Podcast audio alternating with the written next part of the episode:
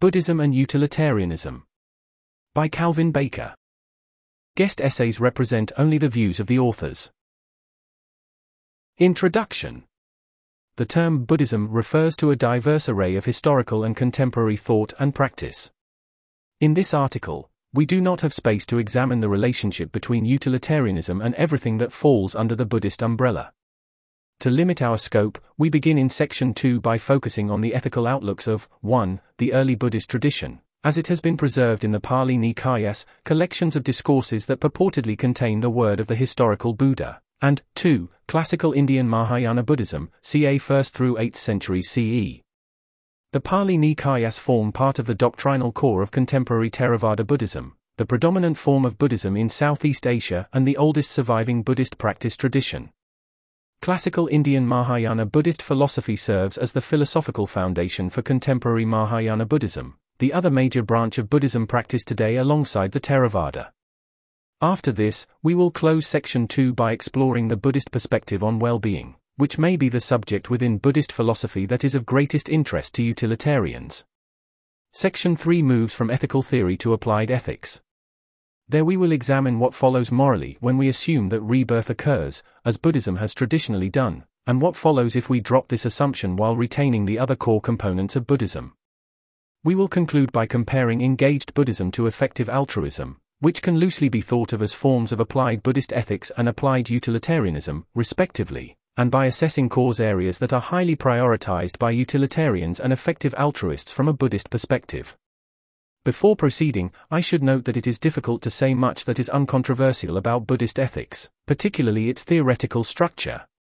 This is because Buddhist philosophers did not traditionally engage in systematic ethical theorizing, as displayed in Aristotle, Kant, and Mill, for example.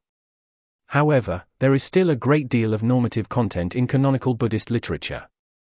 The result, to quote J. Garfield, is that the scholar of Buddhist ethics is confronted with a lot of what might appear to be disconnected observations about moral life. Not all of which will fit together neatly. Any attempt to treat Buddhist ethics is therefore highly interpretive and reconstructive. Recent work in the field reflects this fact. Buddhism has variously been read as committed to virtue ethics, consequentialism, pluralism, and particularism alongside moral nihilism and a deliberately anti theoretical position. In what follows, I will try to be clear about where I am following other scholars and where I am offering my own perspective. Ethical Theory Early Buddhism Most scholars agree that early Buddhist ethics is not utilitarian. Instead, the early tradition seems to be anchored in an individual soteriological ethic. A soteriology is a religious doctrine of salvation. The primary soteriological concern, indeed, the raison d'etre, of the entire Buddhist tradition is to overcome dukkha. Dukkha is a technical Sanskrit term that is difficult to translate into English. Some of the most popular translations include unsatisfactoriness, dissatisfaction, suffering, and unease. From a Buddhist perspective, dukkha predominates in our lives, our lives are shot through with dukkha.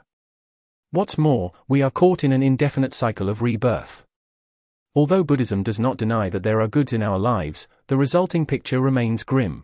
We are repeatedly, involuntarily reborn in a cyclic existence that is, on the whole, unsatisfactory. Early Buddhist ethical teaching reflects a pragmatic response to this existential problem.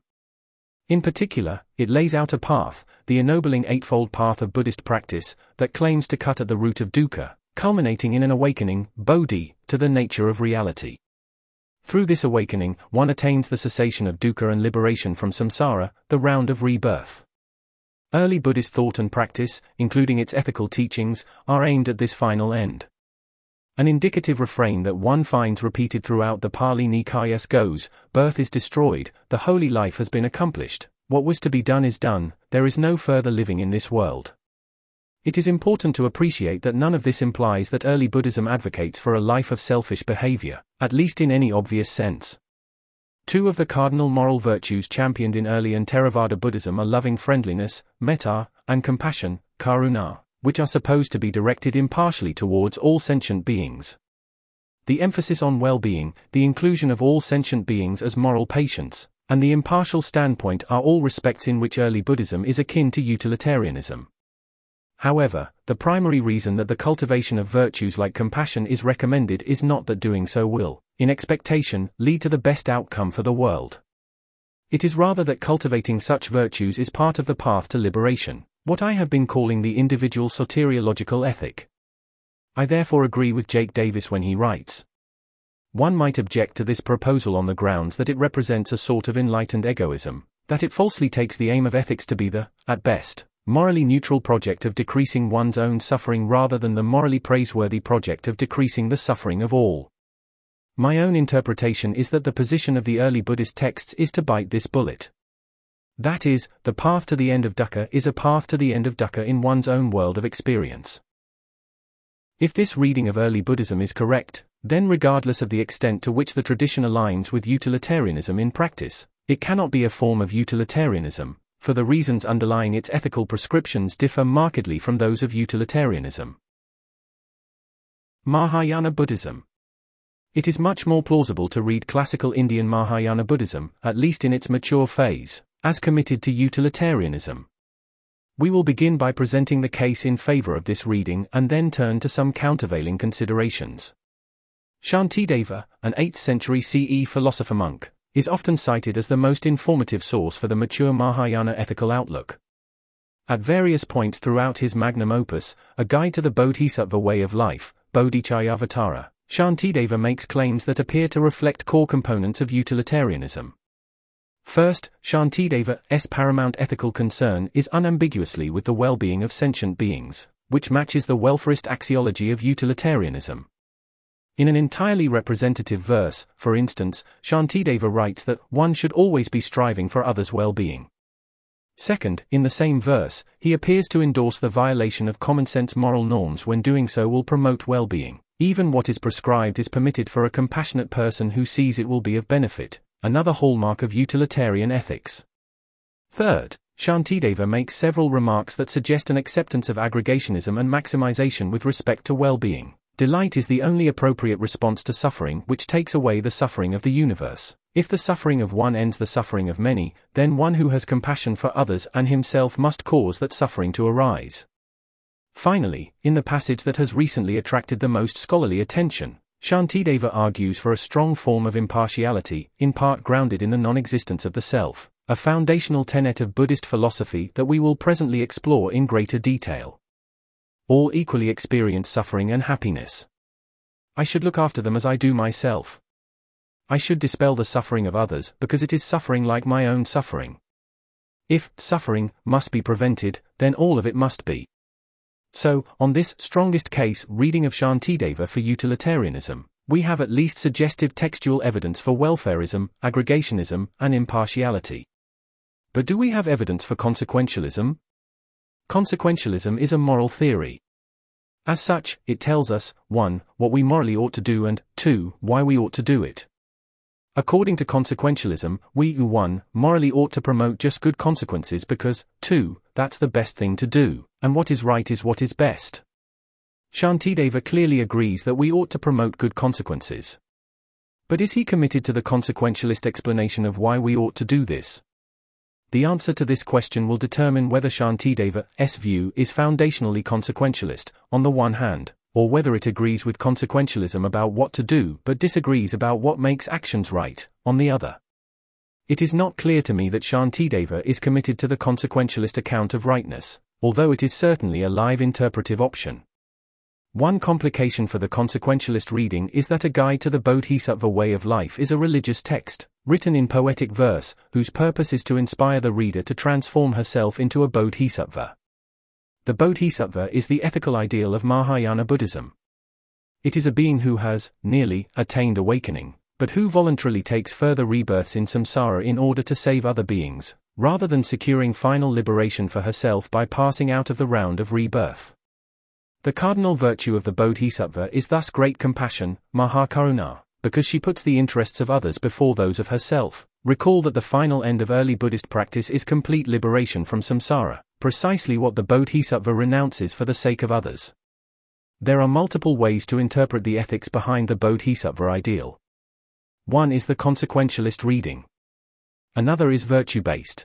We ought to cultivate wisdom, prajna, and compassion, karuna, which will result in a great deal of behavior and moral advice that seems consequentialist, but rests on an entirely different explanatory framework.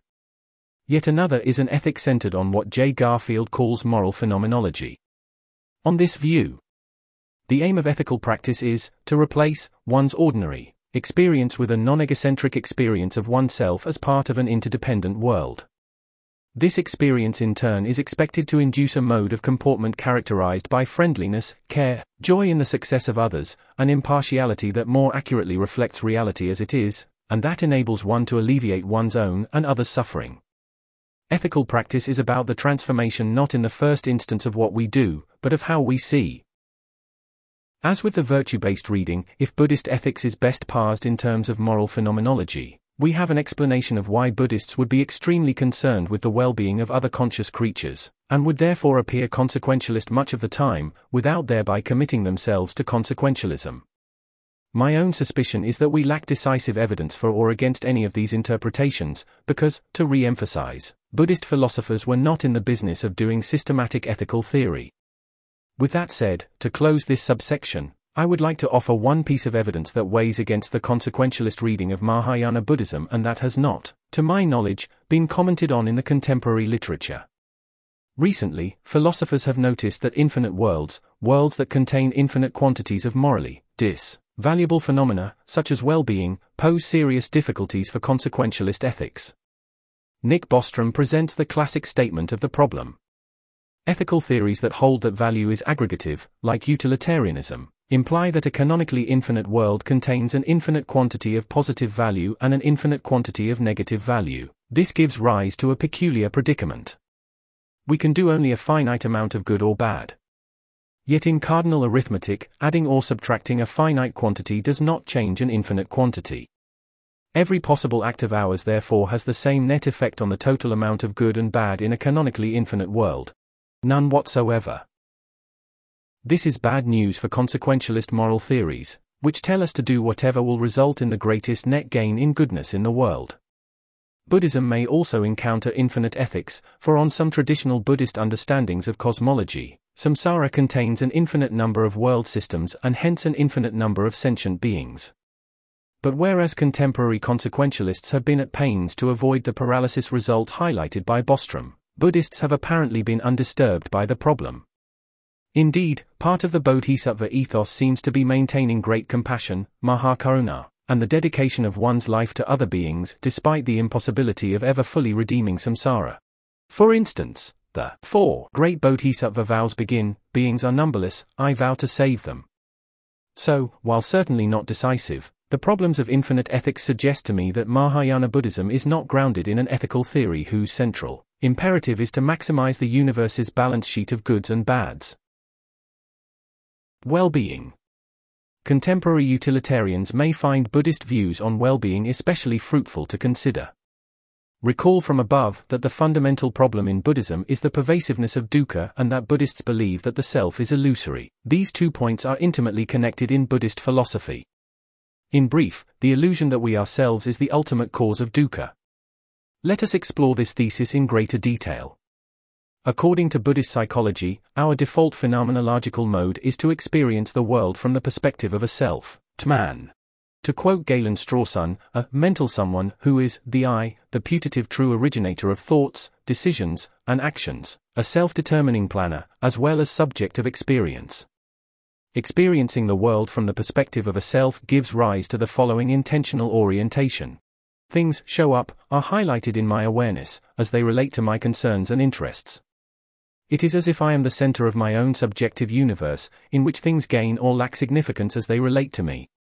I correspondingly develop craving, trishna, alt. Trans. Thirsting, for an attachment to things that I take to be good for me and aversion, dvesha, to things that seem to be bad for me. The basic Buddhist psychological picture is that I then spend most of my life and energy chasing after the myriad objects I crave, experiences, emotions, people, social positions, material objects, etc., and fleeing, physically, mentally, and emotionally, from the countless states of affairs I find aversive, everything from trivial discomforts to the inevitability of my own death. From a Buddhist perspective, this modus vivendi is tragically misguided for at least three reasons. First, it doesn't work. Specifically, it fails to achieve what Buddhists take to be the ultimate goal of all our striving, namely, a robust state of flourishing characterized by being deeply at ease and at home in the world. Instead, this way of living lands us in a cycle of uneasy striving, transient, ultimately unsatisfying psychological reward, followed by more striving. Perhaps we could endorse such a lifestyle if it netted us a positive balance of satisfaction over dissatisfaction, but Buddhists hold that it rather tends to yield a preponderance of dukkha over the good in the long run. What's more, even when we temporarily succeed at arranging the world into a pattern that conforms to our desires, not only does part of our mind often remain dissatisfied, wanting things to be even better, we carry with us the background unease that comes with knowing that no matter how hard we try, things will eventually fall apart. In particular, we and everyone we know and love will eventually succumb to old age, sickness, and death, and there is nothing we can do about it. This, the long run preponderance of dukkha over satisfaction, is the second way in which the default life strategy of try to get what you want and avoid what you don't want falls short. It may be helpful to further illustrate this perspective on life with a few quotations. As Rupert Gethin puts it, beings wander through this vast endless universe attempting to find some permanent home, a place where they can feel at ease and secure. But, the search for happiness and security within the round of rebirth never ends. Shantideva, for his part, writes that sensual pleasures in cyclic existence are like honey on a razor's edge, and warns that, for those prey to passion, such misery is abundant, whereas enjoyment is paltry like snatches at bits of grass made by a beast as it draws a cart. The point is not that there are no goods in life. It is that the goods are fleeting and tend to be outweighed by the bads over the long run. The third and most fundamental way in which our common modus vivendi is misled is that it is not aimed directly at the good. In Buddhist thought, the primary determinant of our well being is not what we get, in particular, it is not whether we experience pleasure or pain or whether our desires are satisfied, but the way in which we respond to whatever comes our way. To illustrate, as Buddhists see things, what is bad about painful physical and emotional experiences is not their negative hedonic valence, but our habitual aversive reaction to them. Take, for example, strenuous physical exercise and medical blood work. In both cases, the raw sensory input is unpleasant. Yet different people's overall experience of strenuous exercise and blood work varies widely. Some derive great psychological satisfaction from pushing their physical limits, others cannot stand it. Similarly, some find blood work fascinating and enjoy observing the process, whereas others find it anxiety inducing. A Buddhist analysis would be that although intense exercise and blood drawing involve unpleasant hedonic sensations for everyone, some people are not averse to these experiences, and hence do not suffer on account of them. Again, dukkha arises, or not, from our intentional orientation to our experience, rather than from the base level content of the experience. Seen in this light, the strategy of trying to get what you want and avoid what you don't is aimed at things that are at best correlated with the good, rather than at the good itself. What is good is a way of being in the world, of experiencing and acting, grounded in non delusion, non aversion, and non thirsting, which for Buddhists involve wisdom, compassion, loving friendliness, and equanimity. In this ideal state, one is able to meet with open arms, with a certain warmth and unshakable fearlessness, whatever it is that comes one's way, whether that is an old friend or news that one has been diagnosed with a terminal illness. Since on the Buddhist view our entire cognitive, conative, and emotional involvement with the world revolves around craving for things we want and aversion to things we don't want, all we have managed to do when we wrangle the world into a shape that fits our desires is to find a temporary respite from craving and aversion. While such a state may be positively good, as opposed to merely not bad, we can see how this method of pursuing the good is indirect. It aims at things, experiences, people, etc., whose presence we tend to meet with diminished craving and aversion, and at our best moments, genuine joy, love, etc., rather than at the good itself. It is also pernicious because it keeps us tethered to the cycle of striving and transient reward. On this point, it is worth quoting the Lokavipatti Sutta, which is quite expressive the world spins after these eight worldly conditions gain, loss, status, disgrace, censure, praise, pleasure, and pain. An uninstructed run of the mill person welcomes the arisen gain and rebels against the arisen loss. He welcomes the arisen status and rebels against the arisen disgrace. He welcomes the arisen praise and rebels against the arisen censure. He welcomes the arisen pleasure and rebels against the arisen pain. As he is thus engaged in welcoming and rebelling, he is not released from birth, aging, or death, from sorrows, lamentations, pains, distresses, or despairs. He is not released from suffering and stress. This is the difference between the well instructed disciple of the noble ones and the uninstructed run of the mill person. The wise person, mindful, ponders these changing conditions. Desirable things don't charm the mind, undesirable ones bring no resistance. His welcoming and rebelling do not exist. Knowing the dustless, sorrowless state, he discerns rightly, has gone, beyond becoming, to the further shore. This is why Buddhist monastics stylistically spend their time meditating instead of doing things like making money. They are attempting to pursue the good directly. What are they hoping to accomplish? Recall the no self, anatman, thesis. Our experience of being a self, atman, is illusory, for there are no enduring substance cells in the sense described above. Instead, we are just causally interrelated series of impersonal mental and physical events.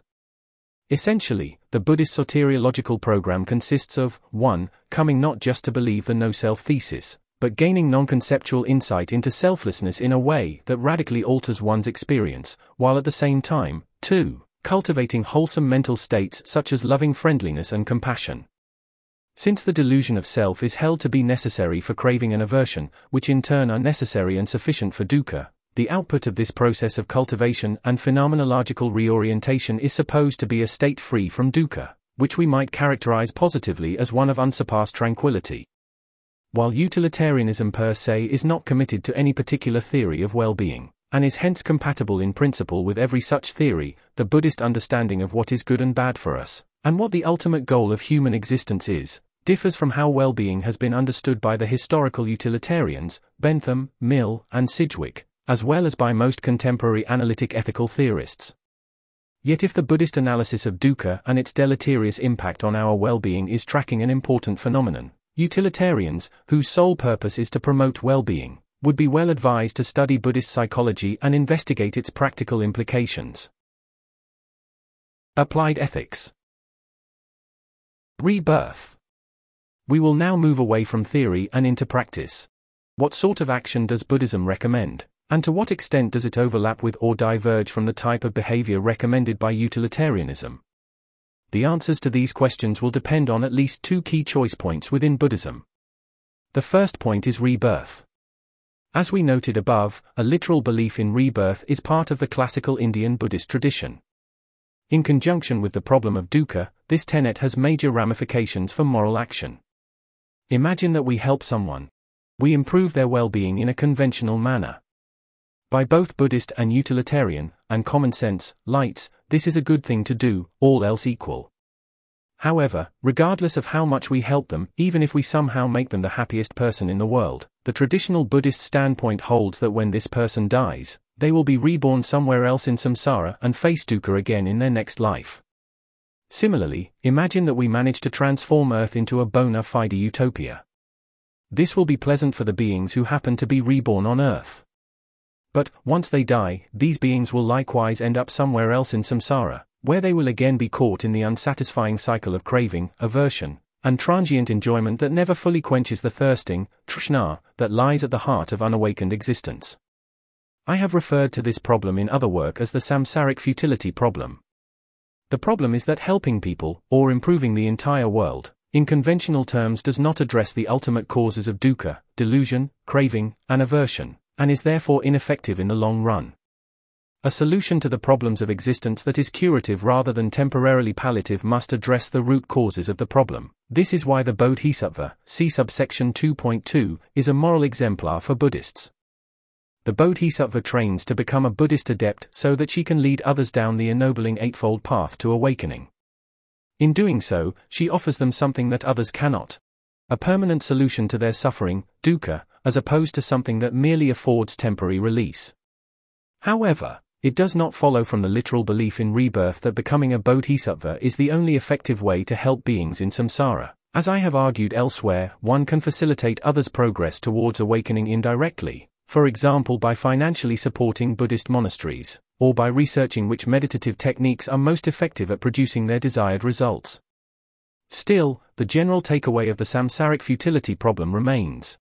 Any altruistic effort that does not somehow address delusion, craving, and aversion is destined to function as a temporary analgesic, at best. This traditional Buddhist perspective will generally find itself at odds with contemporary utilitarian approaches that prioritize causes like global health and development and farm animal welfare. Modern skepticism about rebirth. Pessimism. Content warning. This subsection discusses pessimism and suicide. If you are struggling with mental health, please reach out to someone who can support you or to a mental health professional. You can also reach the National Suicide Prevention Lifeline by dialing 988 in the United States. Many contemporary Buddhists are either agnostic or skeptical about rebirth. What happens to Buddhist ethics if we excise rebirth but retain the other core commitments of the tradition? This brings us to our second major choice point the question of just how pessimistic Buddhism is about unawakened existence. It seems to me that Buddhism is pessimistic in an important sense, for it evaluates the cycle of unawakened rebirth as undesirable and unsatisfactory. But there are at least two competing routes to this evaluation. The first is that the universe contains more bad than good. I'll call this view weak pessimism because it acknowledges that there are goods, and presumably also that the preponderance of bad over good is contingent. In the future, there could be more good than bad.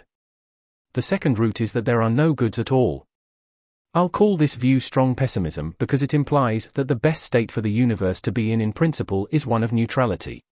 No bads, no goods. I don't think we can decisively rule out the strongly pessimistic reading of Buddhism.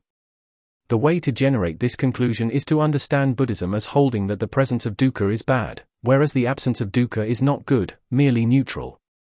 On this view, when someone attains awakening, they have progressed from a negative to a neutral state of being. The glaring problem with strong pessimism is that, when it is conjoined with the rejection of rebirth, it implies that the best thing that could happen to us would be to die instantly.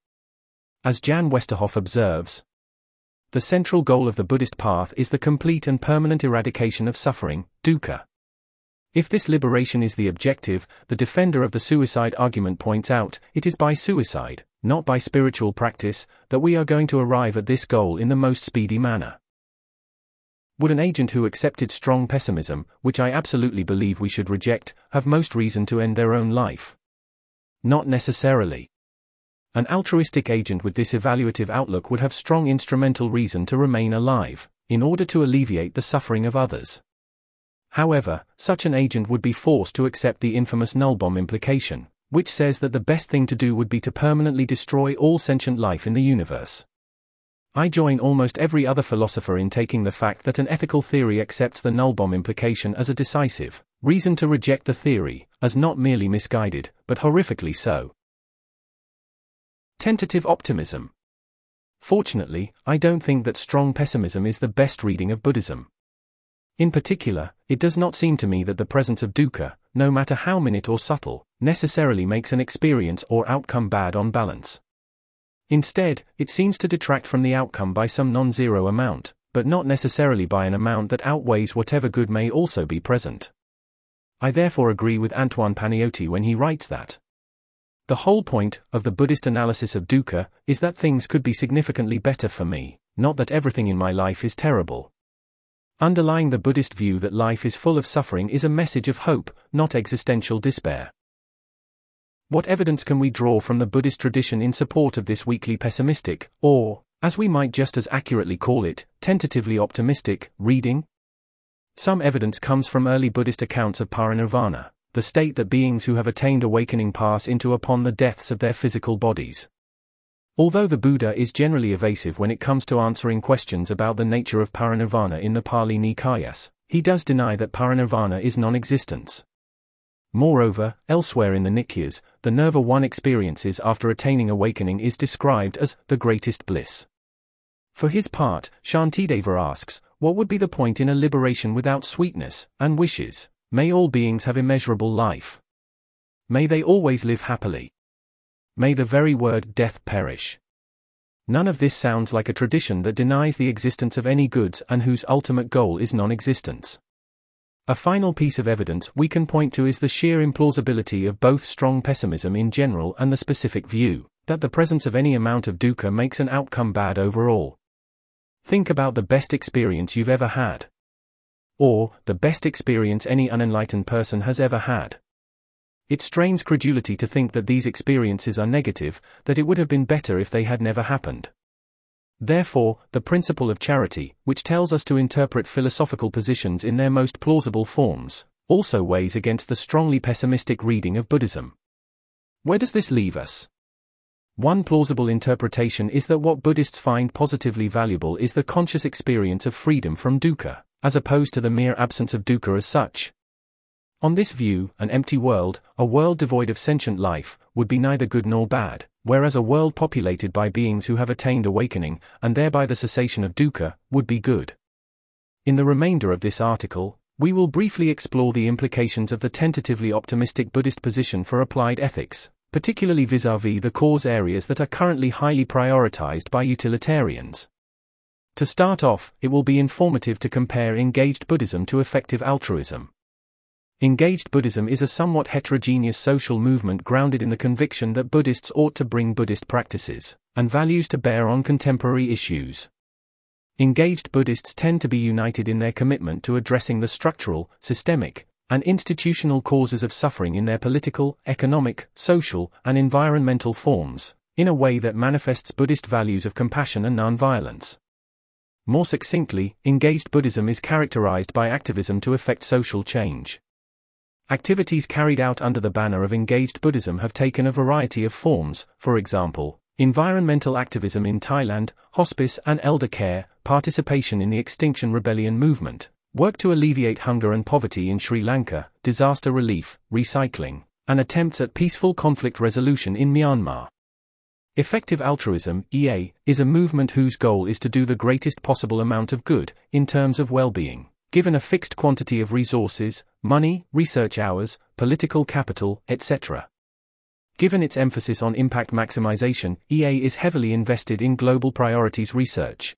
Research into which cause areas, and which interventions within those areas, are most effective at promoting well being. So far, EA has focused the majority of its efforts on global health and development, farm animal welfare, and risks of extinction and civilizational collapse, including risks from transformative artificial intelligence, AI, pandemics, nuclear weapons, great power conflict, and extreme climate change. The EA emphasis on prioritization research marks a significant contrast with engaged Buddhism, which has not attempted to systematically answer the question of how to bring about the greatest amount of well being, given a finite quantity of resources. So, whereas EA retains a more analytical, research heavy orientation that attunes it to problems that are, thankfully, not currently manifest, like engineered pandemics and misaligned, superintelligent AI, engaged Buddhism is geared more towards social activism and immediately salient social issues. It is also productive to compare EA efforts to reduce the suffering of farmed animals with the implications of Buddhist philosophy for non human animal welfare. Buddhists have traditionally regarded all sentient beings as moral patients, holding that, like us, non human animals are subject to dukkha. Buddhist ethics, EA, and utilitarianism are therefore similar in assigning greater importance to non human animal welfare than most other moral approaches. We can nuance this picture, though, by recalling that Buddhism distinguishes between pain, negative hedonic valence, and dukkha and maintains that pain is only bad to the extent that we are averse to it. From a Buddhist perspective, pain is unavoidable, but suffering on account of pain is not. It is extremely plausible that pain is aversive to many non human animal species, including all those currently subjected to the horrendous conditions on factory farms, such as cows, chickens, pigs, and fish. However, it is possible that some species, perhaps only a tiny minority, lack the cognitive architecture that is necessary to generate what is, for the Buddhist, the ethically relevant conjunction of pain and the higher level attitude of aversion, dvesha, to pain. It is therefore possible that Buddhists will end up with a slightly less expansive moral circle than many utilitarians and effective altruists, who tend to hold that pain simpliciter is bad and worth alleviating. Finally, we can inquire into Buddhist and utilitarian perspectives on the future of humanity. Although utilitarianism is compatible with multiple positions in population ethics, a prominent strand in recent utilitarian, leaning, work embraces totalism, which says, very roughly, that the more happy people there are in a population, the better. By totalist lights, the best case scenario for humanity is that it develops into an extremely long lasting interstellar civilization composed of trillions of happy people, or more. To me, it seems doubtful that Buddhism would go in for a picture like this. As we saw in section 2, Buddhist ethics does not start with a conception of what is good and then say that we should maximize the total quantity of that thing in the universe, as does utilitarianism. Instead, Buddhist ethics starts with the problem of dukkha and then sets out paths to the solution to that problem. Even on the tentatively optimistic reading of Buddhism, on which attaining the cessation of dukkha is positively valuable, it seems to me that Buddhists would find the claim that we should bring new beings into existence, so that they too can overcome suffering, to be an alien one. Rather, it seems that Buddhists thinking about the future would wish for us to lead whichever beings currently exist along the path to awakening, and perhaps for the bodhisattvas of the interstellar space age to try to save the aliens too, if doing so turns out to be tractable. There is one fascinating way in which Buddhist and utilitarian thinking about the future seems to converge, however. Over the past several decades, applied ethicists, alongside the public, have become increasingly interested in human biomedical enhancement, which we can gloss as the project of biomedically intervening on the human organism for the purpose of increasing well being. Human enhancements would thus include everything from currently existing, relatively mundane procedures such as laser eye surgery to radical possible interventions, such as genetic engineering aimed at dramatically increasing general mental ability, IQ. I believe that Buddhism and utilitarianism are both committed to in principle support for human enhancement, if this can be achieved without harmful side effects or unintended consequences. Utilitarianism says that we should promote the sum total of well being. So, if a certain enhancement would make humanity better off, utilitarianism would support it. For its part, unlike many other religious traditions, such as Christianity, Buddhism thoroughly rejects the notion that there is a sacrosanct human essence that we must preserve. Moreover, Buddhism is pragmatic about attaining the cessation of suffering.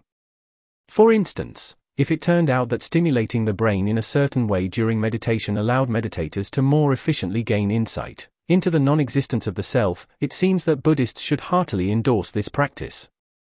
So, although Buddhists may disagree with totalist utilitarians that our primary objective should be to become a vast interstellar civilization, they may well agree that we should use the tools of modern technology to intervene in our biology and psychology, perhaps radically, to attain a greater level of well being. About the author Calvin Baker is a PhD student in philosophy at Princeton University. He works on ethics, global priorities research, and Buddhist philosophy. This article was narrated by Type 3 Audio for utilitarianism.net.